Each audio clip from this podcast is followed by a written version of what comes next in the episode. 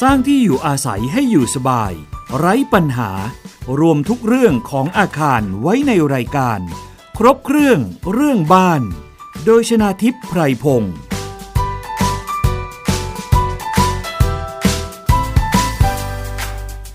สวัสดีค่ะ คุณผู้ฟังคะขอต้อนรับเข้าสู่รายการครบเครื่องเรื่องบ้านนะคะ ดิฉันชนะทิพไพรพงศ์เป็นเพื่อนคุณผู้ฟังอีกเช่นเคยค่ะ ทางวิทยุไทย PBS นะคะ นอกจากฟังสดยังสามารถฟังย้อนหลังได้ด้วยค่ะ เข้าไปเลยที่เว็บไซต์ www.thaipbsradio.com นะคะแอปพลิเคชันของเราก็มีค่ะดาวน์โหลด ไว้ในมือถือของคุณเลยนะคะ ก็คือแอปพลิเคชันไทย PBS Radio ค่ะ และตอนนี้นะคะ ก็ต้องสวัสดีคุณผู้ฟังที่รับฟังอยู่ รับฟังจากวิทยุมหาวิทยาลัยเชียงใหม่ด้วยนะคะ วันนี้ค่ะประเด็นที่เราจะพูดคุยกัน เนื่องมาจากว่าหน้าฝนเนี่ยนะคะทำให้เกิดข่าวว่าหมู่บ้านแห่งหนึ่ง ซึ่งเป็นทาวน์เฮาส์นะคะ ปลูกติดติดๆกัน เมื่อเกิดฝนตกหนักลมพายุเนี่ยนะคะทำให้บ้านแต่ละหลังเนี่ยมีน้ำรั่ว จากหลังคานะคะ บางหลังเสียหายเยอะมาก บางหลังก็เสียหายไม่มากนัก แต่ว่าเกือบทุกหลังก็คือสภาพหลังคาเนี่ยค่ะ คล้ายๆกันก็คือว่า พอเปิดฝ้าเพดานขึ้นไปดู โอ้โห มันจะไม่รั่วได้ยังไงคุณผู้ฟัง กระเบื้องค่ะ มันมีรอยแยก แล้วก็มีแสงลอดเข้ามาได้ อันนี้หรือเปล่าเป็นสาเหตุทำให้หลังคารั่ว เพราะฉะนั้นวันนี้ค่ะ เราจะมาเจาะลึกเรื่องหลังคาบ้านกันเลยนะคะ ซึ่งวันนี้ดิฉันได้รับเกียรติจากวิทยากรค่ะ อาจารย์อนันต์พ่วงสมจิต ซึ่งท่านเป็นสถาปนิกนะคะ ซึ่งท่านเป็นสถาปนิกค่ะ ที่จะมาให้คำแนะนำมา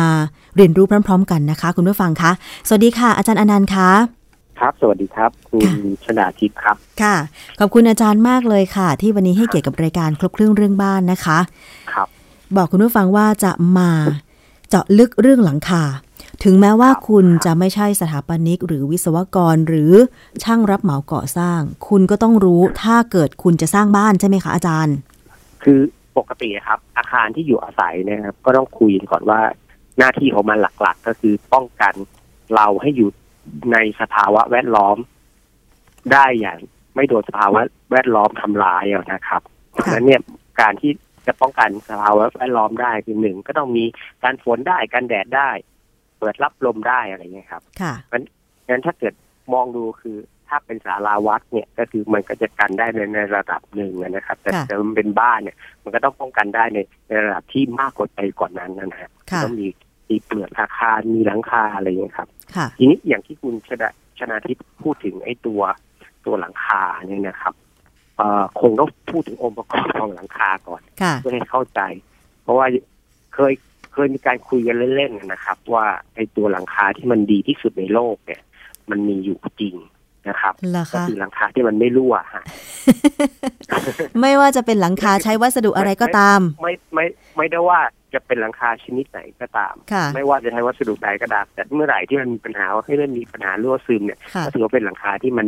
มันไม่ดีแล้วครับ ค่ะ เพราะว่าหนึ่งมันไม่ได้ทำหน้าที่ในเรื่องของการกันแดดกันฝนมันอาจจะได้แค่แค่เรื่องของการกันแดด ค่ะ ทีนี้ในในองค์ประกอบของหลังคาเองเนี่ยนะครับ ตัวที่เราเห็นอยู่ด้านนอกสุดเนี่ยที่บางครั้งอาจจะมองไม่เห็นนะครับว่ามันอยู่บนสูงเนี่ย ค่ะ ก็คือเราเรียกว่าเป็นกระเบื้อง ก็คือเป็นแผ่นที่เป็นตัว เป็นแผ่นๆมาต่อกัน ค่ะ นี่ถ้าเกิดในอดีตเนี่ยนะครับ ในอดีต เราจะเห็นว่าบ้านเนี่ย ถ้าเป็นเรือนไทย วัสดุมุงตัวเนี้ยไอตัวกระเบื้องเนี่ยบางทีก็ใช้วัสดุธรรมชาติบ้าง อย่างใบตองตึง ค่ะ แฝดหญ้าคา ถามว่าทำไมมันไม่รั่ววะ ค่ะ ทั้งที่มันเป็นแค่แผ่นใบไม้เล็ก ใช่ ๆ อ่า มันไม่รั่วเพราะว่ามันมีความลาดเอียง อ๋อ ที่สูงมาก เพราะฉะนั้น ค่ะ เราจะเห็นว่าหลังคาที่มันเป็นเรือนไทยก็ดีเนี่ย มันจะมีความลาดเอียงที่ค่อนข้างชัดสามสิบกว่าองศาขึ้นไป ค่ะ นะครับเพราะฉะนั้นพอพอฝนตกมาน้ำระบายออกได้เร็ว มันก็ไม่รั่วเพราะว่าไม่มีเกิดการน้ำขังนะครับ สมัยเด็ก หรือว่าหลังๆเนี่ย ค่ะ ฮะ สมัยเด็ก ๆ อาจารย์ แถวบ้านดิฉันมีหลังคาที่ใช้ไม้มุงด้วยอาจารย์ เป็นไม้แผ่น เขาเรียกว่าเป็น แป้งเกล็ด แป้นเกล็ดใช่ใช่ค่ะ อ่า เป็นแป้งเกล็ดไม้ฮะ ค่ะ อันนั้นเนี่ยก็มีเหมือนกันฝรั่งก็มีเหมือนกัน อาจจะเป็นแป้งเกล็ดไม้ซีด้าถ้าเกิดเป็นของฝรั่ง ถ้าเป็นทางเหนือก็จะเป็นแป้นเกล็ดพวกไม้สักอะไรอย่างเงี้ยครับ ค่ะ ในลักษณะนั้นเนี่ยคือถ้าเกิดมุงด้วยวัสดุที่เป็นแผ่นเล็ก ยิ่งแผ่นเล็กเท่าไหร่รอยต่อยิ่งเยอะต่อรอยต่อยิ่งเยอะเนี่ยโอกาสรั่วยิ่งสูงแต่ถามว่าทำไมเขาถึงไม่รั่วก็ ค่ะ คือ เขาก็จะระบายน้ำได้อย่างรวดเร็ว อืม นะครับ หรือพอเทคโนโลยีมันพัฒนาไปเรื่อยๆเรา เราเริ่มอยากมีบ้านเหมือนฝรั่งมากขึ้นนะ หลังคา มันเริ่ม หลังคา มันเริ่มแบนลงมาเรื่อยๆ ถ้าเกิดคุณชดาทิพย์สังเกตดู ใช่อาจาร สุ ย์ ดท้ายเนี่ย มันมันแบนถึงขนาดที่ว่าระนาบเป็นพื้นเลย ใช่ เป็นตัวดาดฟ้าของตึกแถว ค่ะ อันนี้หรือเปล่า ถมว่ไอ้ตัว ที่มันกลายเป็นปัญหาว่าทำให้น้ำไม่ระบายเร็ว แล้วมันเกิดการรั่วซึมเข้าไปในตัวบ้านอาจารย์ อันนี้นับว่าเป็นปัญหาอย่างหนึ่งเหมือนกัน ค่ะ เป็นสาเหตุของปัญหา เพราะว่าความบางครั้งเนี่ยความต้องการที่เราอยากได้หลังคาแบนๆ โดยที่เราลืมคำนึงถึงตัวตัวก็เรียกคุณสมบัติพื้นฐานของวัสดุเอง กับสองสภาวะแวดล้อมที่มันเปลี่ยนไปฮะ ค่ะ ตอนนี้เราต้องยอมรับกันอย่างหนึ่งว่า สภาวะแวดล้อมเนี่ย มันเปลี่ยนไปค่อนข้างเยอะ ค่ะ เช่น มีตึกสูงเพิ่มขึ้น มีอาคารสูงมากมากขึ้น ค่ะ ลมที่มันเคยพัดเป็นปกตินะฮะ มันเริ่มพัดไม่ปกติฮะ อ๋อ เช่นบางส่วนมันโดนรีบมาจากตึกสูง ค่ะ พื้นกลายเป็นเขาเรียกเป็นอุโมงค์ลม อ๋อ โดนรีดจากตัวอาคารสูงก็ได้ เพราะฉะนั้นเนี่ย เวลาที่เราใช้ ตอนนี้ก็เลยจะคุยบอกกับหลาย ๆ คนว่า ถ้าจะทำหลังคา ค่ะ พยายามทำให้มันชันมากกว่าที่อ่าในคู่มือหรือแคตตาล็อกเขากำหนดไว้ ค่ะ เพราะเมื่อไหร่ที่เราทำตามแคตตาล็อกที่กำหนดไว้เนี่ยคือเออโดยปกติผลิตภัณฑ์พวกเนี้ยครับ ค่ะ ก่อนที่เขาจะออกสู่ตลาดเนี่ยมันมีการทดสอบ แต่เป็นการทดสอบในห้องแลบ อืม เพื่อจะบอกว่าเอ๊ะเขาจะต้องมุงที่ความลาดชันเท่าไหร่นะ ค่ะ เอียงเท่าไหร่นะ ค่ะ ซึ่งมันจะเป็นมันเป็นการจำลอง ให้เหมือนสภาวะแวดล้อม แต่แต่โปรดักหรือผลิตภัณฑ์ที่อยู่ในตลาดบ้านเราเนี่ยมันอยู่ในตลาดมาค่อนข้างนานมากแล้ว ค่ะ แต่ว่ามันก็โดนทดสอบมามานานมากแล้ว อืม ค่ะ ตอนนี้สภาวะแวดล้อมบ้านเรามันเริ่มเปลี่ยนฮะ ค่ะ หนึ่งลมแรงขึ้น ปริมาตรฝนตกในแต่ละครั้งเนี่ยมากขึ้น ค่ะ เทียบดูมาเดี๋ยวมีอีกละฝนตก มากที่สุดในร้อยปี ใช่ มากที่สุดในสิบปีเลยนะฮะ ค่ะ คือคือสภาวะแวดล้อมมันเปลี่ยนไป เพราะฉะนั้นเนี่ยในในแง่ของวัสดุเองเนี่ย ก็บางครั้งมันให้ข้อมูลตามไม่ทัน อืม เราก็ต้องเริ่มป้องกันตัวเอง ค่ะ คิดว่าที่อาจารย์แนะนำบอกว่ามุงกระเบื้อง มุงหลังคาให้มีความลาดชันมากกว่าแคตตาล็อกแนะนำโดยปกติแล้วมาตรฐานความลาดเอียง เขามีไหมคะอาจารย์ หรือว่ามันอยู่ที่การคำนวณการออกแบบอาคารแต่ละประเภทเอง มาตรฐานความละเอียงเนี่ยนะครับ มันมีอยู่ในแต่ละวัสดุ ค่ะ แต่ คือว่าคงต้องมาคุยกันที่ก่อนวัสดุมุงตอนเนี้ยในตลาดที่ที่เราเห็นกันบ่อยๆนะครับ ก็จะมีพวกอย่างกระเบื้องซีเมนต์ฟังแล้วอาจจะงง ค่ะ อะไรวะกระเบื้องซีเมนต์นะครับอ่ะถ้าเกิดพูดว่าเป็นกระเบื้องรอยคู่อาจ ค่ะ จะเริ่มคุ้นเคยขึ้คุ้นมาน ห เค น่อย ยค่ะ ก็คือกลุ่มนี้เนี่ยจะเป็นกลุ่มที่ใช้เส้นใยไฟเบอร์ มาผสมกับซีเมนต์ ค่ะ แล้วอัดขึ้นรูปหลอดนะฮะถ้า ค่ะ เกิดรูปหลอดที่เราเห็นบ่อยๆก็เป็นกลุ่มของพวกกระเบื้องรอนคู่ ค่ะ อย่างบางยี่ห้อทำเป็นสามลอนเขาเรียกไตรลอน อ่าฮะ บางยี่ห้อทำเป็นสีลอนอะไรอย่างเงี้ยครับ ค่ะ กลุ่มของกลุ่มพวกเนี้ยครับ เป็นกลุ่มของกระเบื้องแผ่นบาง จะหนาอยู่ประมาณสักสี่ถึงห้ามิลลิเมตร อืม นะครับ ค่ะ อาพอมันบางมากเนี่ย มันไม่สามารถพับตัวล่องระบายน้ำหรือกันน้ำช่วยได้ ใช้ลักษณะของการซ้อนทับแผ่น ค่ะ นะครับก็จะซ้อนทับกันอยู่ที่ประมาณยี่สิบเซน ซ้อนทับ ก แผ่น ลุ่มนี้เนี่ย ค่ะ ฮะก็คือเอ่อนึกง่ายๆครับว่าเวลาเราถ้าเกิดเอ่อคุณชนาทิพย์ถ้าเกิดเคยขึ้นเอ่อหลังรถไฟฟ้า BTS ค่ะ หลัง แล้วเห็ คาน หลัง ของ คา บันได บ้าน ขึ้นรถไฟฟ้า จะเป็นลักษณะของหลังคาที่ซ้อนกันเป็นเป็นชั้น ค่ะ ๆฮะแต่ละชั้นเนี่ยมันจะมีเอ่อส่วนที่มันซ้อนทับกันอยู่ ค่ะ ทำให้เราแบบอ่า ระบายลมแต่ฝนไม่ตก ลักษณะของกระเบื้องมุงหลังคาเวลามุงก็จะคล้ายๆกันก็คือกระเบื้องแผ่นบนต้องทับอยู่บนกระเบื้องแผ่นล่าง ไม่ใช่เอาแผ่นล่างขึ้นมาทับข้างบน เขจะมุกระเบื้องแถวแรกอ่า เขาจะมุงกระเบื้องตรงชายคาก่อน ค่ะ แล้วก็ไล่ขึ้นมาจนถึงสันหลังคา โดยแผ่นเนี่ยแผ่นล่างจะอยู่ล่างสุด ค่ะ แล้วก็ค่อยมุงทับกันขึ้นไปเรื่อย ค่ะ ๆ เพื่อให้เกิดเหมือนกับเกล็ดปลาฮะ เวลาฝนมาปุ๊บก็ไหลออก ก็คือ นะฮะ ตรงสันหลังคาจะต้องอยู่บนสุดเลย แล้วก็ไล่ระดับลงมา ครับ ชายคาจะต้องเป็นแผ่นสุดท้าย แผ่นชั้นสุดท้าย ใช่ นะ ครั คะ บ อืม ฮะ ค่ะ ฮะแล้วก็ระยะซ้อนทับเนี่ยก็ในส่วนกลุ่มของกระเบื้องไฟเบอร์ซีเมนต์หรือกระเบื้องวันคู่เนี่ยเขาจะซ้อนทับกันอยู่ประมาณ 20 เซน ซ้อนทับมากกว่านี้ได้ไหมอาจารย์ ซ้อนทับมากกว่านี้ก็ได้ครับ แต่ว่าจะเปลือง ห้ามน้อยกว่านี้ แต่มากกว่านี้ได้ ใช่ห้ามน้อยกว่านี้มากกว่านี้ได้ เพราะว่าอาจารย์ นะฮะ ที่ดิฉันเล่าให้ฟังเมื่อตอนต้นรายการที่ว่า พ พอฝนตกหนักลมพายุพัดถึงแม้จะไม่แรงเนี่ย หมู่บ้านแห่งหนึ่งย่านนนทบุรีบางบัวทองเนี่ยนะคะ คือน้ำรั่วปรากฏว่าพอไปดู เปิดฝ้าหลังคาดูเนี่ยโอ้โห อาจารย์ กลายเป็นว่าเหมือนเหมือนหลังคามีมีช่องว่างอยู่ แสดงว่าการทับซ้อนของหลังคามันบางแผ่นมันไม่ทับซ้อนกันเลยใช่ไหมอาจารย์ ถ้าเป็นแบบเนี้ยค่ะ เออถ้าถ้าถ้าเราเห็นแสง ค่ะ แปลว่ามันมันมีการซับของทับซ้อนกันที่ไม่พอดี ไม่พอดี ครับ ค่ะ ก็คือเกิดการเพเยอขึ้นนะฮะ ค่ะ อย่างอย่างกลุ่มของกระเบื้องไฟเบอร์ซีเมนต์เองเนี่ย เวลาจะมุงเนี่ยครับ หรือรอนคู่เนี่ย เวลาจะมุงเนี่ยช่างจะต้องดูทิศทางลมก่อน ค่ะ ว่าลมส่วนใหญ่มันพัดไปด้านไหน อ๋อซ้ายหรือขวาอะไรอย่างนี้ใช่ไหมคะอาจารย์ ใช่ครับใช่ครับ เพราะว่าเอ่อนอกจากเรากระเบื้องมันซ้อนทับกันทางทางจากชายคาขึ้นไปหาสันหลังคาด้านสูงสุดแล้วเนี่ย มันจะซ้อนทับด้านข้างด้วย ค่ะ เพราะว่าขนาดของกระเบื้องกลุ่มเนี้ยจะกว้างอยู่ประมาณ 50 เซนแผ่นหนึ่งยาวประมาณเมตรยี่สิบ ค่ะ นะฮะและเวลาซ้อนทับกันแล้วเนี่ยเขาจะอยู่เอ่อพื้นที่ใช้งานประมาณ 45 เซนเนี่ยคือจะซ้อนทับกันอยู่ประมาณ 5 เซน ค่ะ และไอ้ตัวที่มันซ้อนทับกันอยู่ 5 เซนเนี่ย รอยต่อเนี่ยเขาจะอยู่ที่สันความสูงของลอนนะครับ ค่ะ ถ้าเกิดช่างไม่ได้เช็คแนวลมก่อนเนี่ยมีโอกาสที่ลมเนี่ยมันจะพัดและหอบทำให้น้ำเนี่ย ล้นเขาเรียกน้ำย้อนหลอนเข้าไปรั่วได้ อ๋อ อาจารย์การซ้อน ถ้ ทับบระายไม่ แผ่น ทัน 20เซนติเมตร ครับ มันเป็นหลักประกันได้ไหมว่า ไม่ว่าพายุจะพัดแรงขนาดไหนก็คือ ไม่ทำให้หลังคาเพเยอแล้วก็เวลาฝนตกน้ำจะไม่ย้อนลงไปเนี่ยค่ะ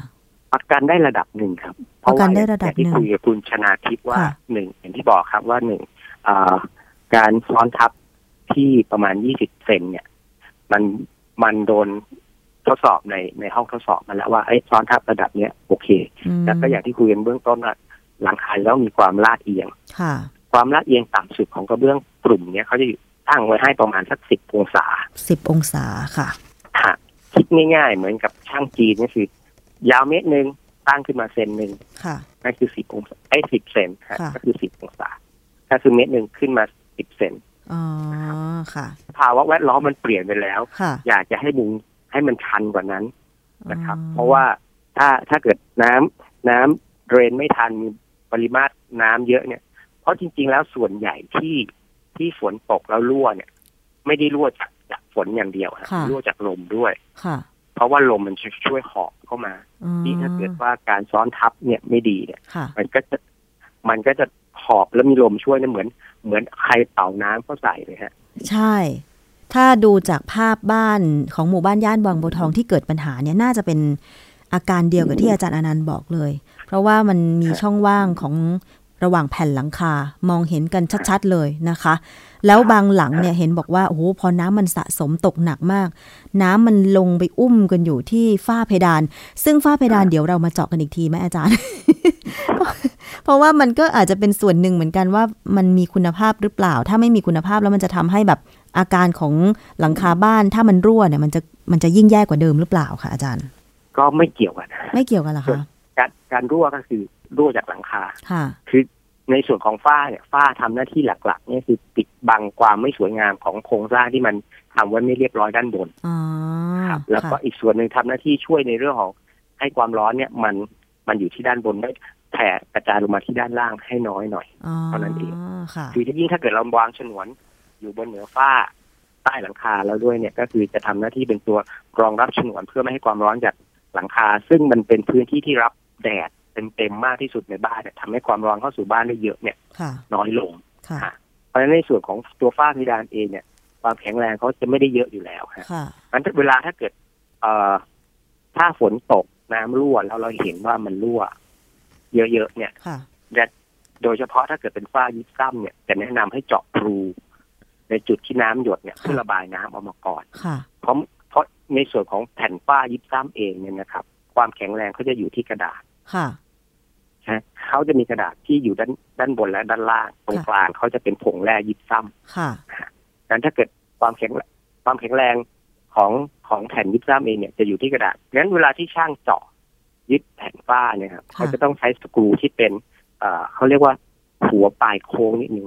ค่ะ เจาะแล้วก็ทำให้ปีกของกระดาษเนี่ย ฉีกขาดแค่แค่รูที่จะเจาะตรงกลาง ส่วนที่เหลือเนี่ย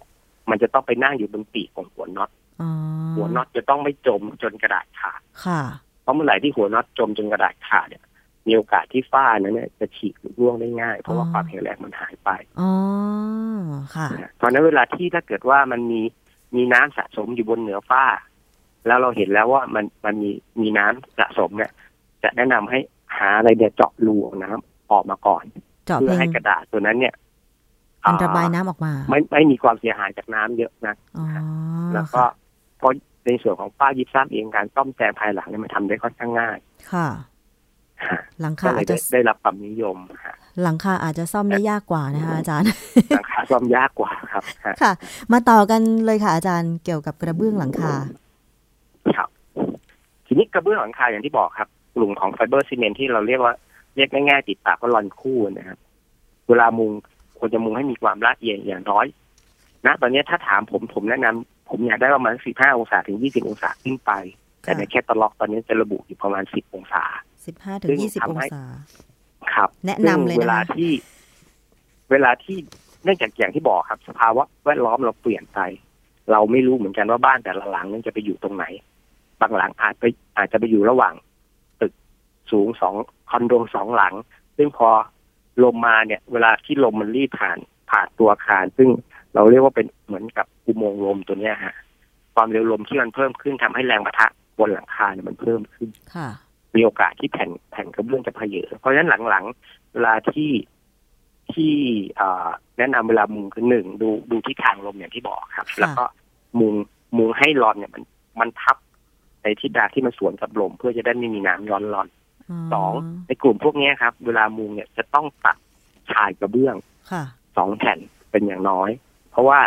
ถ้าถ้าคุณชนาทิพย์นึกภาพตามนะครับ ค่ะ ตัวแผ่นกระเบื้องเนี่ยเป็นสี่เหลี่ยมผืนผ้า ใช่ค่ะ กว้างประมาณสักห้าสิบเซนยาวประมาณสักเมตรยี่สิบและเวลามุงให้มันเต็มผืนหลังคาเนี่ย เวลามันซ้อนทับกันเนี่ย มันจะซ้อนทับกันหนึ่งประมาณสี่แผ่น ค่ะ แล้วมันหนาอยู่ประมาณอ่าห้ามิลหรือครึ่งเซน ค่ะ งั้นถ้าเกิดสี่แผ่นสี่แผ่นครึ่งเซน มันก็มีความหนาที่ถ้าเกิดมุงไม่ดี ไม่มีการตัดชายแผ่นก็จะมีรูที่กว้างถึงเกือบเกือบสองเซน อืม เพราะฉะนั้นช่างเวลาช่างเขาเขามุงเขาจะต้องตัดชายแผ่นเพื่อให้เวลาขอบของแผ่นเนี่ยครับ มาวางแล้วมันทับกันแล้วมันไม่เกิดการกระเดิด ค่ะ อ๋อ ต้อง แล้ว ยอม ก็ ตัด อ่า ไม่ใช่ต้องยอมครับ อันนี้ต้องทำ ต้องตัดเลยต้องทำเลย ต้อง ทำต้องตัดต้องทำนะเพราะว่าเป็นเป็นคือหนึ่งบางทีช่างบางบางกลุ่มเขาจะรู้สึกมันมันยุ่งยาก ค่ะ ไม่ไม่อยากจะทำ อืม เขาก็จะใช้ลักษณะของการมุงแบบ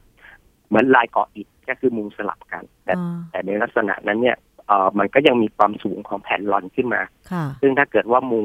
มุงความลาดเอียงไม่ดีเนี่ย โอกาสที่มันจะย้อนหลอนก็มี อ๋อ เข้าใจแล้วค่ะอาจารย์ ครับ นะคะ แล้ว ซึ่งช่างที่ดี ครับ ก็ควร ฮะ ทำทุกวิถีทางเพื่อไม่ให้เวลาฝนตก แล้วก็น้ำย้อนกลับเข้าไปในกระเบื้องใช่ไหมคะ ครับ ระหว่างรอยต่อของกระเบื้อง ค่ะ เพราะเมื่อเมื่อย้อนกลับขึ้นไปเมื่อไหร่มันก็อ่ารั่วเข้าไปข้างใน โดยส่วนมากอาจารย์ชาวบ้านอย่างเราเราๆอย่างดิฉันเนี่ย เวลาน้ำรั่วปุ๊บอ้าวหลังคาแตกหรือเปล่า หลังคาเป็นรูหรือเปล่าอะไรอย่างเงี้ยคือแตกในที่นี้ในความหมายก็คือแตกระหว่างแผ่นกระเบื้อง ไม่นึกเลยว่ามันอาจจะมีรอยรั่วตรงระหว่างการซ้อนทับของกระเบื้องอะค่ะอาจารย์ อ๋อ สังเกตง่ายๆอย่างนี้ครับ คือถ้าเกิดระหว่างการซ้อนทับของกระเบื้องเนี่ย มันจะรั่วลักษณะของรั่วกระจายเป็นจุด รั่วกระจายเป็นจุ ทั่ ด วไป ๆค่ะ ๆอ่ะทั่วๆไปฮะคือเหมือนทั่วผืนหลังคาเลยเพราะเพราะมันมันย้อนหลอนขึ้นมา ค่ะ แต่ถ้าเกิดว่าเป็นแตกด้วยด้วยกระเบื้องแตกหรือ หรือการยึดแผ่นไม่ดีเนี่ย เพราะว่าต้องบอกว่าในกลุ่มของไฟเบอร์ซีเมนต์หรือไอ้พวกบอลคู่เนี่ย การยึดแผ่นตอนเนี้ย มันจะมีการยึดแผ่นอยู่สามแบบ ค่ะ แบบที่หนึ่งเนี่ย ผมเรียกว่าเป็นขอ เป็นขอรับปอปลา ค่ะ อันนี้ไม่เจาะแผ่นเลย แต่หลังๆเนี่ยไม่ค่อยได้รับความนิยมเท่าไหร่เพราะว่าจะทำงานค่อนข้างยากและเสียเวลา เหรอ เขาจะ คะ เขาจะยึดตัวตัวขอเนี่ยเข้ากับตัวโครงสร้างที่เราทางช่างเขาเรียกว่าแปร ค่ะ ก็คือตัวโครงสร้างชุดบนสุดก่อนที่จะรับกระเบื้อง ค่ะ ยิงยึดไว้เป็นเหมือนกับตัวขอรับ แล้วก็ใช้กระเบื้องเนี่ยสอดเข้าไปในในตัวขอรับ ค่ะ เป็นเหมือนมือมือรับไอ้ตัวแผ่นกระเบื้อง ไม่ให้มันหลุดลงไปนะ ก็คือใช้ตะขอเป็นตัวยึดแผ่นกระเบื้องแต่ละแผ่นไว้ ครับ ติดกับ ครับ แปรของอาคาร ครับ นะคะ ฮะฮะซึ่งแบบเนี้ยไม่ไม่เจาะแผ่นเลย แต่หลังๆเนี่ยเหมือนช่างไม่ค่อยชอบใช้เท่าไหร่ หรอแล้วมันดีไหมอาจารย์ใช้วิธีนี้ บอกเล่าง่ายๆคือ เวลามันรั่วเพราะมันมีมันมีรูใช่ไหมฮะ ค่ะ ถ้าเกิดเราไม่เจาะไม่เจาะกระเบื้องโอกาสรั่วก็จะน้อยลง อ๋อ แสดงว่ามันก็ดีกว่า หรือเปล่า ดีกว่าครับ ค่ะ ดีกว่าแต่ว่ามันมีปัญหาคือถ้าเกิดว่าไปมุงในพื้นที่ที่ลมแรงบางครั้งเนี่ย ลมมันมีสองอย่าง ค่ะ ลมที่เราเรียกว่าเป็นลมอัพลิฟกับ ซึ่งลมอัพลิฟเนี่ยฮะมันมันจะดึงลมขึ้นและทำให้กระเบื้องดินหรือเพเยอตัวได้ ปลิวไปได้อย่างนี้ใช่ไหมคะ หาปลิวไปได้กลุ่มที่เป็น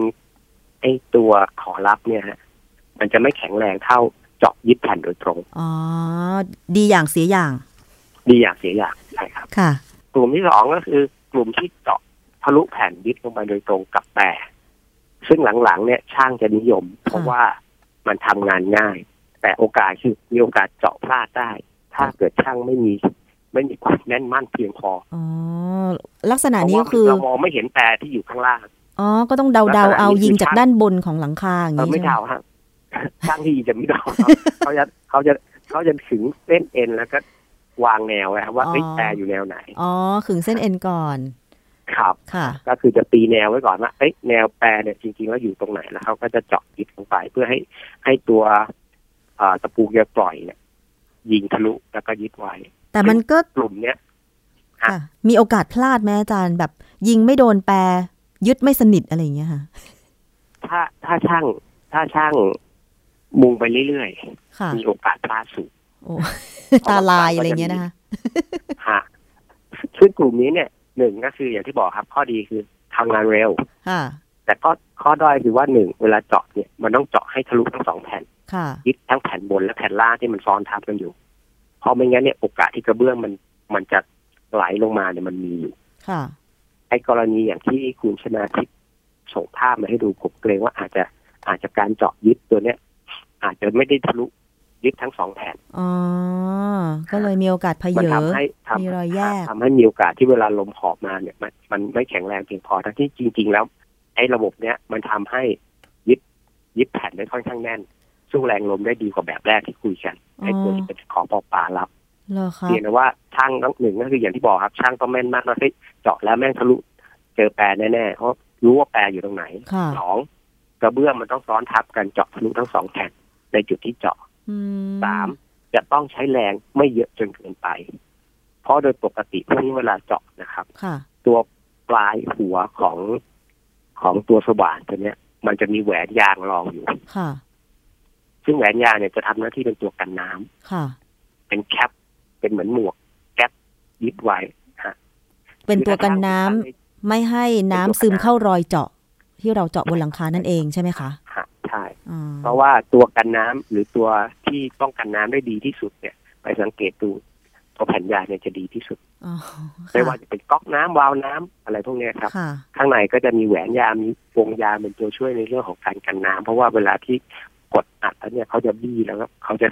ทำให้วัสดุสองชนิดประกบเข้าหากันได้สนิทกว่า อ๋อ ก็เลยจะกันน้ำได้ดีกว่า ค่ะ แล้วก็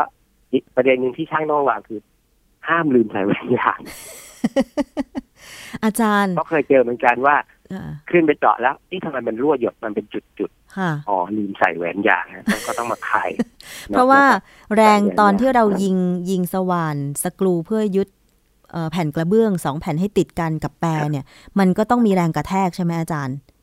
ฮะฮะ แล้วโอกาสแตกของกระเบื้องก็มี นไม่กระแทกครับ เพราะว่าจริงๆมันเหมือนกับเอ่อเราใช้ไขควงครับ แต่ว่าเป็นไขควงไฟฟ้า อ๋อ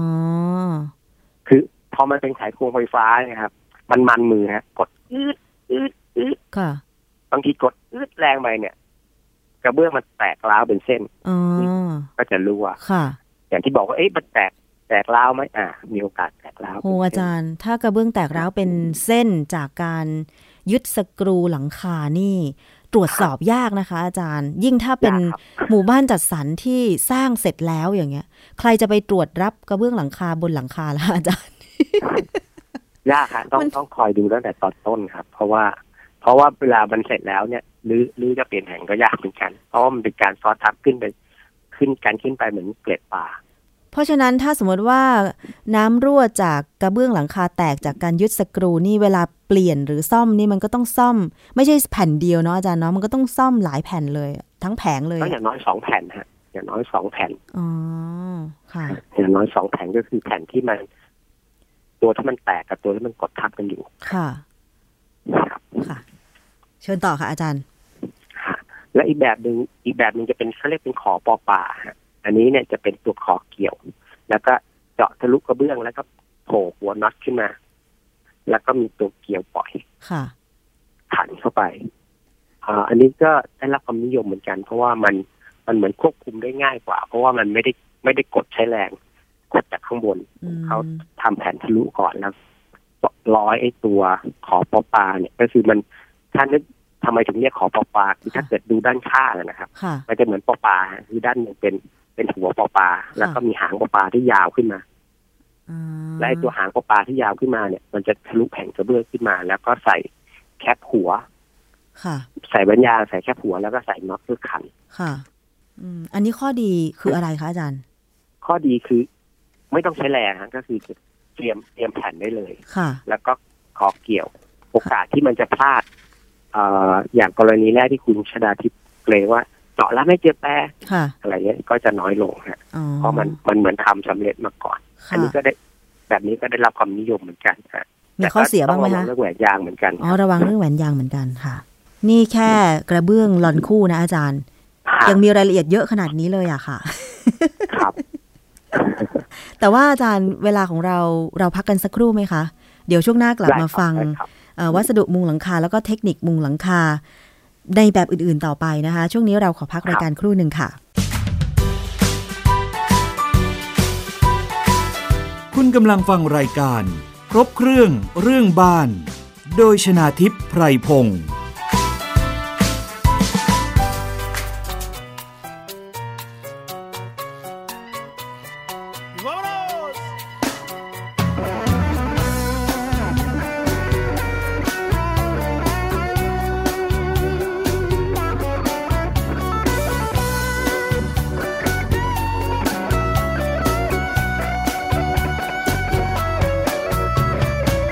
Esa mujer me está matando.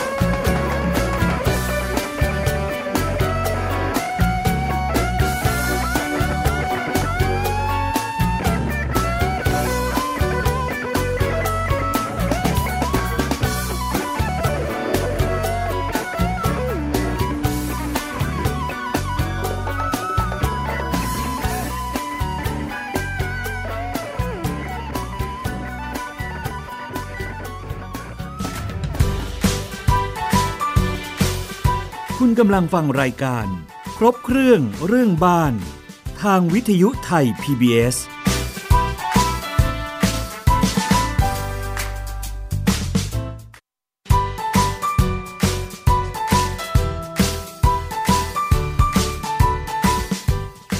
บ้านโน้น ห้องนี้ หรืออาคารไหน ๆ ก็อยู่สบายและปลอดภัยได้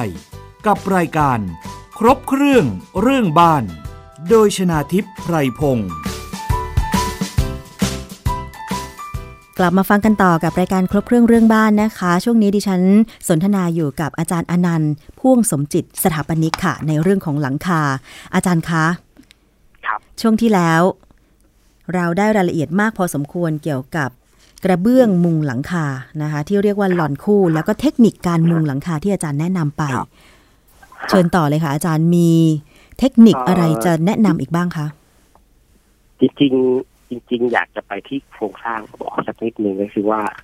เอ่อตัวตัวทรงของหลังคาเองนะครับ มันก็ถ้าเกิดเป็นเพลิงเอียงๆทางช่างเขาจะเรียกว่าเป็นเพลิงหมาแหงนนะฮะซึ่งได้รับความนิยมหลังๆ ถ้าเกิดคุณชนาทิพย์ดูตามที่ต่างๆ เนี่ย ค่ะ ก็จะมีไอ้หลังคาแบบนี้ค่อนข้างเยอะ ใช่ นะครับเป็นเพลิงเป็นเพลิงเอียงๆเพราะว่ามันดูทันสมัยนะครับ เหรอคะ แต่แบบเนี้ย รูปทรงหลังคาแบบเนี้ย ค่ะ คืออ่าทำง่ายสุด ค่ะ แต่ว่าในแง่ของการกันฝนเนี่ยมันกันฝนมีด้านเดียว ด้าน ก็ เดีย คื ว อด้านด้านตัว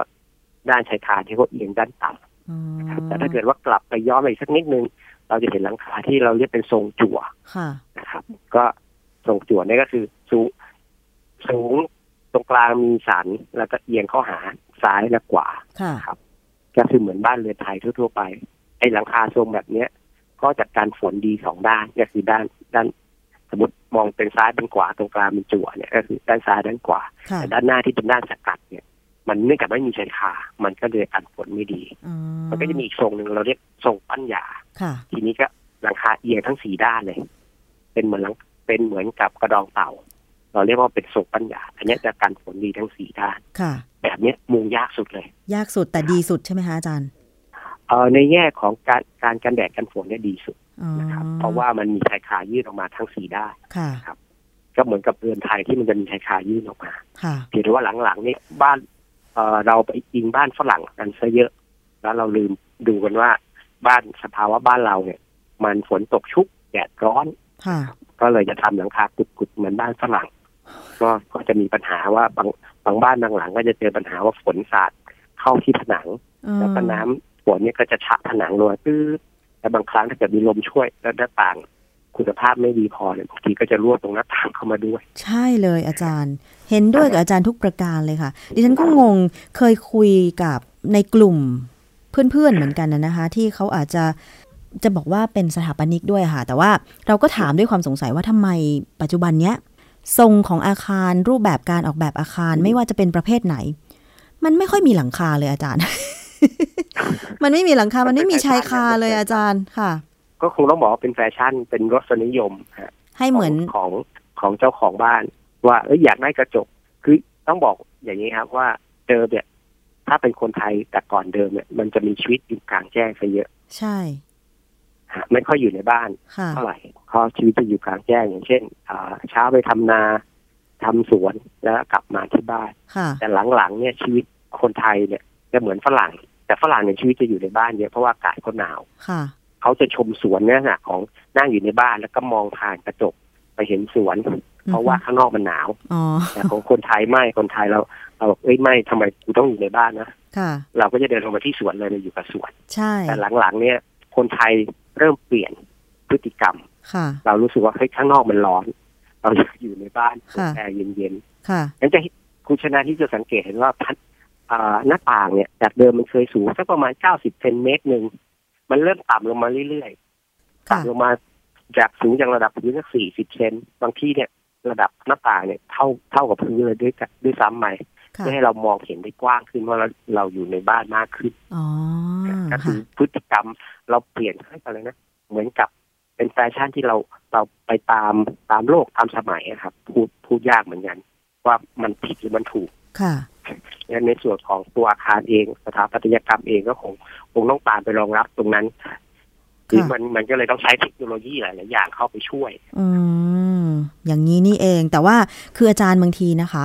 ในฐานะผู้บริโภคอ่ะพูดถึงถึงสักนิดหนึ่งเวลาไปเลือกซื้อบ้าน ถ้าสมมติวันไม่มีแบบที่เราต้องการ คือคลั้นจะไปสร้างบ้านเดี่ยวอยู่โดดๆแบบสมัยก่อน ตอนนี้มันอาจจะเป็นไปได้ยากใช่ไหมคะ ก็เลยไปเลือกหมู่บ้านจัดสรร ซึ่งถ้าการออกแบบมันเป็นไปในแนวเดียวกันหมดเลย มันก็มีทางเลือกน้อยไงคะอาจารย์ มันเป็นในแนวเดียวกัน แต่ว่ารสนิยมของผู้บริโภคไปในแนวนั้นเขาถึงขายได้ อ๋อเหรอคะ ใช่ ดิฉันแสดงว่าดิฉันสวนทาง ก็คงต้องมาช่วยก็คงต้องมาช่วยกันให้ รสนิยมใหม่ ข้อคิดนิดนึงว่าอ่ะจริงๆแล้ว มันมันเป็นรสนิยมที่มันโอเคไหมหรือว่าเป็นรสนิยมที่ฝืนธรรมชาติสักนิดนึงอะไรอย่างเงี้ย อ๋อ ฮะ แสดงว่าดิฉันนี่ไม่เหมือนชาวบ้านหรือเปล่าคะอาจารย์ ไม่เหมือนครับ เพราะว่า ไม่ ไม่อย่างนั้นคง ไม่ได้แบบ คงไม่ตั้งคำถามกับคนที่เป็นสถาบันนิกอะไรอย่างเงี้ย เพราะว่าเรามีความรู้สึกว่า อืม ถ้าเป็นถ้าเป็นอาคารรูปทรงสมัยใหม่ เช่นคอนโดมิเนียม อาคารตึกสูงอะไรอย่างเงี้ย เอ๊ะจริง ๆ มันก็สร้างหลังคาได้นี่นาทำไมเขาออกแบบมาไม่ให้มีชายคาเลยอะไรอย่างเงี้ย มันเป็นปัญหาที่ว่าเวลาน้ำฝนตกลงไป ดาดฟ้าคอนโด แล้วถ้าเกิดมันระบายน้ำไม่ทัน มันก็เกิดปัญหาขึ้น ซึ่งเราก็น่าจะทำหลังคามุงซะเลยอะไรอย่างเงี้ย อันนี้ดิฉันคิดเองนะอาจารย์นะ อาจจะไม่เหมือนชาวบ้าน กับอาคารสูงต้องบอกว่ากับอาคารสูงที่สูงเกิน 23 เมตรเนี่ยครับ ค่ะ การทำหลังคาเนี่ย จะต้องแม่นมั่นพอสมควรครับเพราะว่าอย่างที่บอกครับ ยิ่งสูงยิ่งยิ่งลมแรงพอ ค่ะ ลมแรงแล้วเนี่ยโครงสร้างที่จะต้องยึดตัวตัวหลังคาตัวกระเบื้องเนี่ยก็ยิ่งต้องแข็งแรงมากขึ้น ม เพราะอย่างที่อย่างที่เราคุยกันมาตั้งแต่ เมื่อตอนต้นรายการที่เราพูดถึงแค่ตัววัสดุผิวที่เราเรียกว่ากระเบื้อง อืม ยังไม่ลงมาถึงโครงสร้าง ค่ะ กระเบื้องแต่ละแต่ละชนิด แต่ละขนาดจะมีระยะเขาเรียกว่าระยะแปรหรือระยะระยะระแนงที่มารับมันเนี่ยไม่ ค่ะ เท่ากัน ค่ะ นะครับนี่งถ้าเกิดว่าเฮ้ยเป็นเป็นหลังคาบนอาคารสูงเนี่ยกลุ่มของโครงสร้างพวกนี้ก็จะต้องใหญ่และแข็งแรง อืม จากระแนงเนี่ยเขาก็จะมีโครงสร้างที่วางเอียงเพื่อให้เกิดโลบของหลังคาเนี่ยครับ ค่ะ อันเนี้ยทางช่างเขาเรียกจันทัน อ๋อ ระยะห่างระหว่างจันทันเนี่ยครับ ค่ะ มันมีความสำคัญ พอพอสมควร เพราะจากรูปที่ที่คุณชนาทิพย์ส่งมาให้ดูเนี่ยผมไม่แน่ใจว่าระยะห่างระหว่างจันทันเนี่ย มันค่อนข้างห่างไปหรือเปล่า อ๋อ เพราะว่าหนึ่งก็คือระยะแปรเนี่ย ขนาดของแปรขนาดของแปรหรือระแนงเนี่ย มันเป็นตัวบอกว่าจันทันจะห่างได้เท่าไหร่ อ๋อ เพราะถ้าเกิดว่าวางห่างมาก แล้วเอ่อตัวตัวแปรหรือแดนระแดงเองเนี่ย ค่ะ มันมันไม่สามารถคงให้มันแข็ง แต่เกิดอาการตกที่เราเราเรียกตกท้องช้างโค้งๆเนี่ยฮะ ค่ะ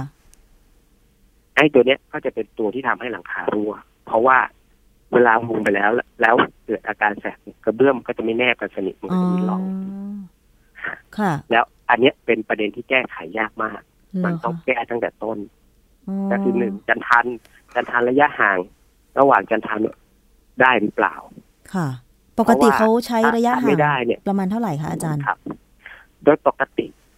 ขึ้นอยู่ขนาดระแนงนะครับ แต่แต่ถ้าเกิดโดยโดยระบุทั่วๆไปเนี่ย มักจะวางไว้ไม่ให้ห่าง ถ้าเป็นในกลุ่มของตัวกระเบื้องไฟเบอร์ซีเมนต์เองซึ่งมันไม่ได้หนักมากเนยครับก็จะอยู่ที่ประมาณเมตรถึงเมตรยี่สิบ ค่ะ นะครับ แต่ถ้าเกิดเป็นกลุ่มของกระเบื้องที่เป็นกระเบื้องที่มีน้ำหนักเยอะอย่างเช่น เราเรียกเป็นกระเบื้องคอนกรีตเนี่ยฮะ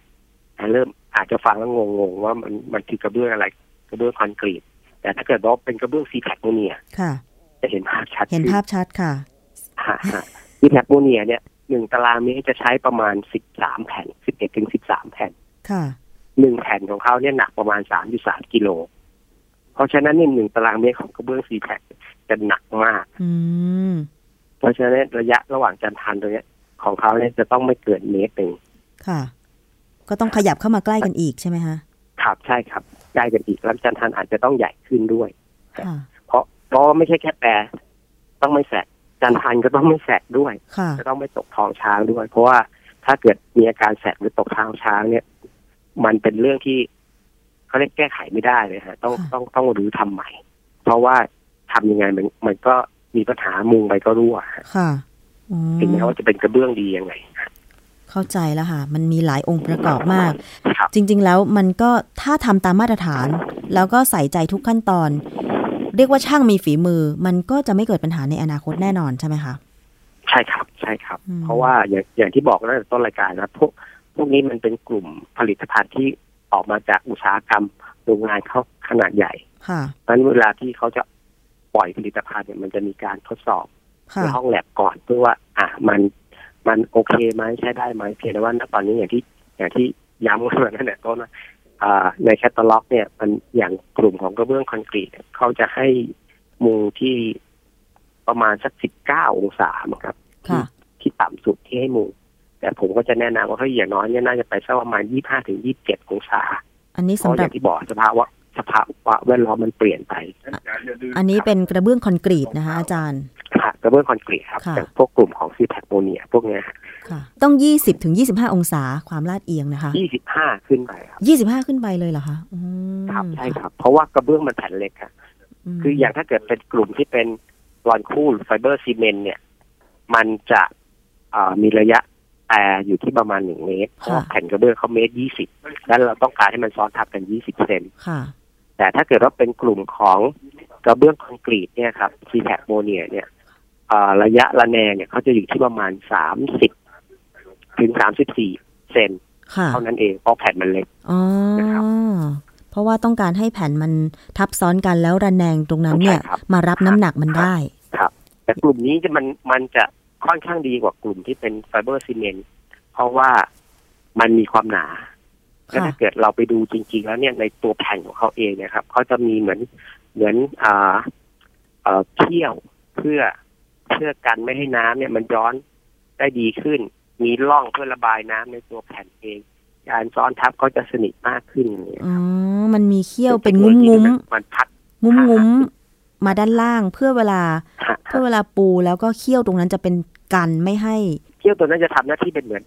ช่องอากาศเล็กๆอะครับ ค่ะ พอมันมีช่องอากาศเล็ก ๆ เนี่ยแรงดันในช่องอากาศเล็กๆเนี่ยมันจะสูงกว่าแรงดันข้างนอก ค่ะ โอกาสที่น้ำถ้าเกิดคุณชดาทิพย์เรียนวิทยาศาสตร์ ตอนสักประมาณมัธยมสี่เนี่ย ลืมไปแล้วค่ะอาจารย์ ฟิสิกส์เนี่ย เราเราเรียนกันว่า PV หนึ่งจะต้องเท่ากับ PV สองนะคือโวลูมคูณแรงดันอากาศ ค่ะ มันจะต้องเท่ากันถ้าเกิดเมื่อไหร่ที่โวลูมน้อยๆแรงดันอากาศมันจะเยอะกว่าสูงกว่า อ๋อ เพราะฉะนั้นไอ้รูพวกนี้จะทำหน้าที่เป็นสร้างแรงงานอากาศให้โอกาสที่น้ำมันจะย้อนจากน้ำฝนที่ลมตีเนี่ยน้อยลง อ๋อ ค่ะ อ่ะเพราะฉะ งั้ นั้นก็นบางทีชาวบ้านก็เลยจะรู้สึกเอ๊ะไอ้หลังคาหลังคาเดิมที่เป็นรอนคู่มันรั่ว ค่ะ อยากอยากจะไปมุงหลังคากระเบื้องคอนกรีตที่เรียกซีแพคเนี่ย เลยได้ไหม อือฮึ เพราะว่าดูเหมือนกับว่าไม่เอ่อไม่ค่อยมีใครบ่นปัญหาของกระเบื้องกลุ่มนี้เท่าไหร่ ค่ะ ฮะก็ต้องบอกว่า อย่าทำฮะ ทำไม อันต คะ รายมาก ทำไมคะอาจารย์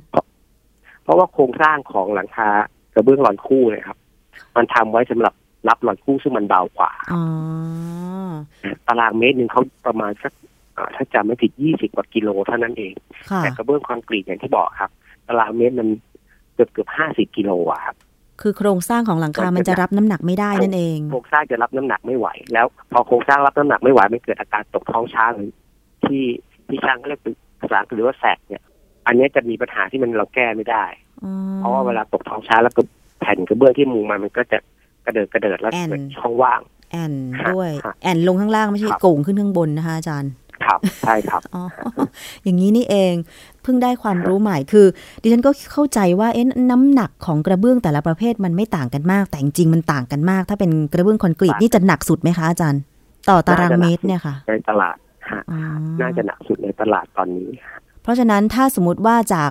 หลังคากระเบื้องลอนคู่ เห็นว่ามีปัญหาอยากจะเปลี่ยนเป็นกระเบื้องซีแพค คอนกรี อย่างตเงี้ยคอนกรีตอย่างเงี้ย ฮะ ถ้าไม่เปลี่ยน หนึ่ง โครงสร้างทั้งหลังคาก็ไม่น่าจะทำไม่ควรทำเลยใช่ไหมคะ ไม่ควรทำเลยครับหนึ่งก็คือต้องเช็คก่อนว่าองศาความลาดเอียงเราได้ไหม ค่ะ เพราะว่าอย่างที่บอกครับแผ่นมันเล็กพอ ค่ะ แผ่นมันเล็กเนี่ยโอกาสที่น้ำจะย้อนหลอน ถ้าลาดเอียงไม่สูงพอมันก็จะมี ค่ะ ไม่น้อยทีเดียวสองโครงสร้างเนี่ยมันรับน้ำหนักได้หรือเปล่า ค่ะ ถ้าโครงสร้างรับน้ำหนักได้ แต่ว่าอ่าความละเอียดไม่ได้ก็ยังมุงไม่ได้เหมือนกันครับ ค่ะ อาจารย์แล้วอย่างหลังคาทรงปั้นหยาเนี่ย ควรจะใช้กระเบื้องแบบไหน ใช้กระเบื้องแบบไหนก็ได้ครับ ถ้าถ้าช่างมีความละ เอียดละออเพียงพอ เพราะว่าเคยเคยเห็น เคยเห็น ทุก ๆ วัสดุที่มาใช้ ค่ะ ก็ แล้วก็ คือใช้ได้ทุกวัสดุ แต่ว่าช่างต้องละเอียดพอสมควร ที่อาจารย์บอกว่า เพราะว่า ทรงปั้นหยามุงยากที่สุดเนี่ยใช่ไหมคะ ใช่ครับมันมุงยากที่สุดครับ เพราะว่าหนึ่งเอ่อช่างจะต้องวัดแล้วก็เฉลี่ยระยะแปร ค่ะ ให้มันเท่าๆกันทั้งสี่ด้าน ซึ่งปกติมันจะไม่ค่อยเท่ากัน เขาต้องมาหาค่าตรงกลางให้ได้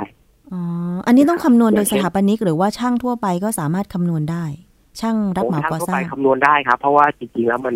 มันเป็นโครงสร้างที่มีมันตั้งแต่โบราณโบราณแล้วครับ อืม สถาปนิกบางคนอาจจะอาจ คำนว จะ ณ คำนวณสู้ช่างไว้ได้นะครับ ค่ะ มันต้องเป็นหาค่าเฉลี่ย แต่ว่าหลังคาทรง เพราะ ปั้น ถ้าเกิด หยามันก็จะมีมุมมีเหลี่ยมอะไรของมันค่อนข้างเยอะใช่ไหมอาจารย์ ถ้าถ้าเป็นทรงปั้นหยาแบบง่ายๆเนี่ย ค่ะ มันจะมีส่วนที่เป็นกระโดงขึ้นมาเป็นสัน ค่ะ ช่างเราเรียกว่าตะเข้สัน ตะเข้สัน ตะเข้สันเนี่ยอ่า แล้วก็ส่วนที่อยู่สูงสุดเนี่ย อ่า เราเรียกเหมือนสันอกไก่ ค่ะ ข้างบน ค่ะ แล้วก็เอียงมา กรณีที่มันเป็นเป็นตะเข้สารเนี่ย โอกาสรั่วจะน้อยมาก อื เพราะว่ามันไม่รับน้ำมันระบายน้ำออก ตกลงมามันก็ แต่ถ้า ลง เกิด ข้างล่าง ตกลงมาก็ลงข้างล่างเล ใช่ ย ครับ ค่ะ ฮะแต่ถ้าเกิดเมื่อไหร่ที่เป็นหลังคาที่มันซ้อนชนกันหลายๆหลักหลายๆผืนเนี่ยฮะ ค่ะ โอกาสรั่วมันจะเยอะเพราะว่ามันจะมีตะเข้เราเรียกว่าตะเข้ลาง ค่ะ แล้วคือเอียงมาสองเอียงจากด้านหนึ่ง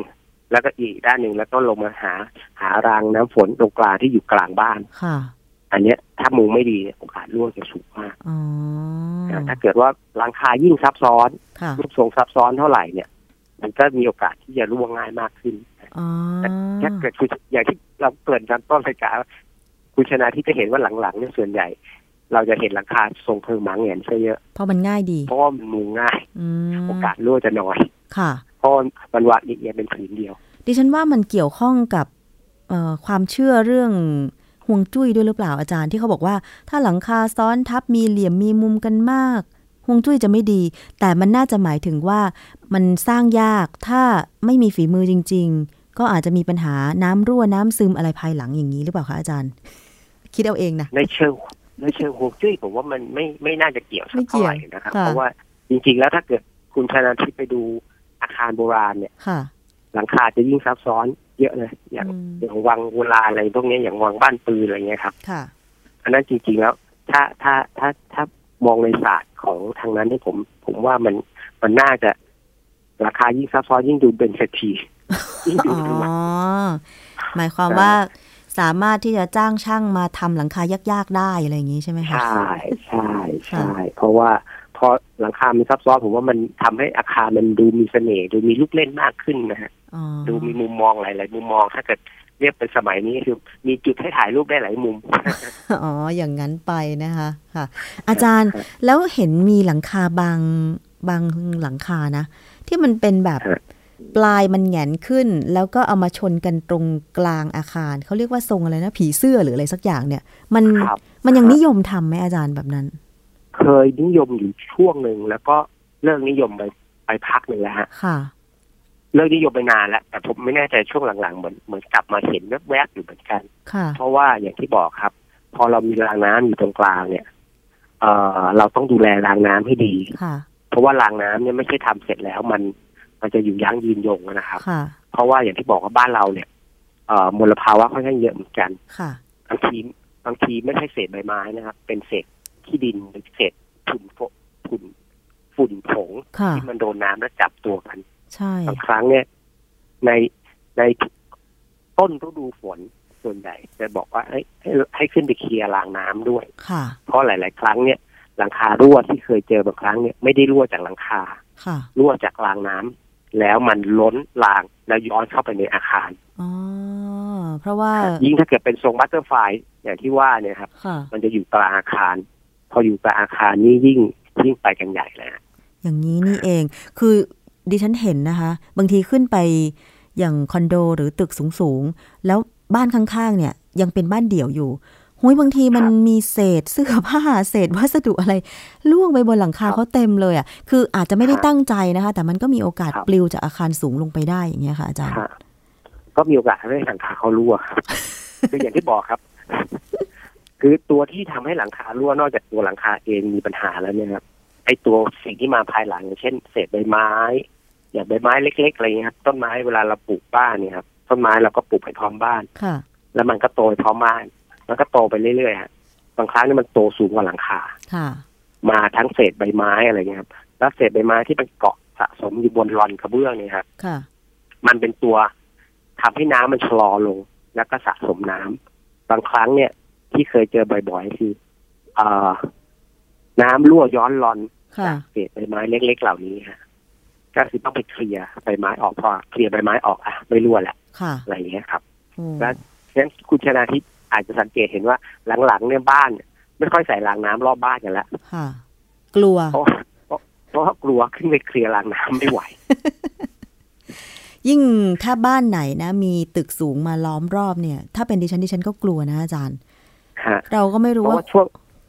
จะมีอะไรหล่นลง นี่ มา คือช่วงก่อสร้างเนี่ยมัน มันจะทำให้มีฝุ่นด้วยครับ ค่ะ แล้วก็เพราะฝุ่นผงของการก่อสร้างซึ่งมันเป็นฝุ่นไอตัว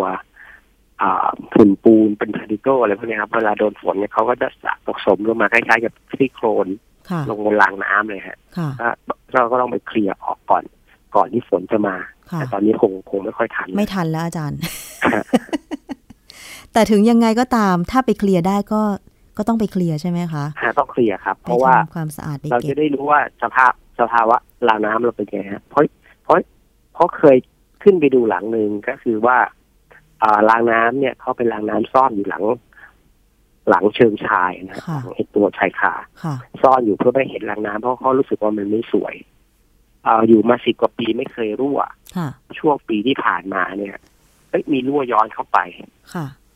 ไปดูปรากฏว่าจริง ๆ แล้วเนี่ยเออไม่ได้มีปัญหาอะไรเลย ปัญหามาจากไอตัวตัวเศษผงเศษดินตัวเนี้ยครับ ค่ะ ไปอุดไอตัวท่อน้ำฝนที่มันจะเดนลงข้างล่าง ค่ะ ก็ต้องไปเคลียร์ออกมา อืมค่ะ เพราะฉะนั้นก็ถ้าตอนนี้คิดว่าไม่อยากให้น้ำฝนที่ตกลงมาขังอยู่บนหลังคานานก็ต้องเคลียร์รางน้ำแล้วก็ท่อ ครับ ที่มันจะช่วยระบายน้ำจากหลัง เค คา ลียร์ มา เศษ ด้วย ใบไม้บนหลังคาด้วยครับ ค่ะ อาจารย์อนันต์คะ คุยกันก็เพลินนะคะ นี่ก็ ครับ ยังไม่ครอบคลุมทุกประเภทของหลังคาใช่ไหมคะ แต่ว่าเวลาหมดแล้วอะค่ะ ครั ทำ บ ยังไงดีคะคงจะต้องต่อในครั้งต่อไปนะคะ อาจารย์ ตอนนะครับ หมดเวลาแล้วค่ะอาจารย์ ฮะเพราะเพราะจริงๆจริง ๆ จะมีอีกตัวหนึงที่อยากจะพูดถึงก็คือ ได้รับความนิยมในช่วงหลังๆ ก็คือหลังคาที่เราเป็นหลังคาโลหะนะครับซึ่งเรียกเป็นภาษาสมัยใหม่ว่าเมทัลชีทแต่ถ้าเกิดเรียกเป็นเอ่อภาษาโบราณเรียกสังกะสีก็ก็ตัวนี้เนี่ยได้รับความนิยมเพิ่มขึ้นเรื่อยๆ เพราะว่ามันเป็นการพัฒนารูปแบบหลังคาโลหะจากเดิมที่เคยเป็นรอนสังกะสี ค่ะ แล้วมีปัญหาเนี่ยเขาก็พัฒนารูปรอนขึ้นมาใหม่ แล้วแทนที่มันจะเป็นแผ่นๆเป็นช่วงๆสั้นๆเนี่ย ค่ะ กลายเป็นแผ่นที่สามารถมุงได้ยาวตลอดความยาวของหลังคา อ๋อ มันก็เลยได้รับความนิยม อาจารย์ ถ้าอย่าง เพ นั้น ราะ เรา ว่ามั มาน ก็จะช่วยในเรื่องของรั่วได้ด้วย ล่ะคะ ถ้าอย่างนั้นเรามาเจาะ ครับ กันในครั้งต่อไปได้ไหมคะ ค้างกันไว้ ครับ กับหลังคาเมทัลชีตใช่ไหมคะ ครับผม ค่ะ วันนี้ต้องขอบพระคุณมากเลยค่ะ อาจารย์อนันต์พ่วงสมจิต สถาปนิกนะคะ ที่มาเจาะลึกเรื่องหลังคา คงจะพอได้ข้อมูลกันไปบ้าง ถ้าบ้านไหนเอ่อรู้สึกว่าเอ๊ะทำไมหลังคารั่วบ่อยนะคะ คงจะต้องไปสำรวจแล้วก็ลองลองดูซิว่า จะสามารถแก้ไขยังไงได้บ้าง หรือถ้ามีคำถามนะคะ ส่งมาที่รายการครบเครื่องเรื่องบ้านก็ได้ค่ะ ดิฉันจะนำคำถามเหล่านั้นเนี่ย มาถามอาจารย์อนันต์ในภายหลังนะคะ ฝากไว้ที่ facebook.com/thaipbsradiofan ได้เลยนะคะ จะส่งเอ่อทางกล่องข้อความหรือว่าฝากไว้หน้าเพจก็ได้นะคะ วันนี้ต้องขอบพระคุณอาจารย์อนันต์มากเลยค่ะ ที่ให้เวลากับรายการ ครบเครื่องเรื่องบ้านนะคะ เดี๋ยวโอกาสต่อไปเราจะมาคุยเรื่องหลังคากันต่อนะคะ ขอบพระคุณค่ะอาจารย์คะ ครับผมขอบพระคุณครับ ค่ะ ครับ สวัสดีค่ะ และนี่ก็คือทั้งหมดของรายการครบเครื่องเรื่องบ้านนะคะ วันนี้หมดเวลาลงแล้วจริง ๆ ค่ะ ดิฉันชนาทิพไพรพงศ์ขอบคุณสำหรับการติดตามรับฟัง แล้วก็คงจะต้องขอลาคุณผู้ฟังไปก่อนนะคะ สวัสดีค่ะ ติดตามรายการครบเครื่องเรื่องบ้าน ทางวิทยุไทย PBS ฟังย้อนหลังได้ที่ www.thaipbsradio.com แอปพลิเคชัน Thai PBS Radio และ Facebook Thai PBS Radio Fan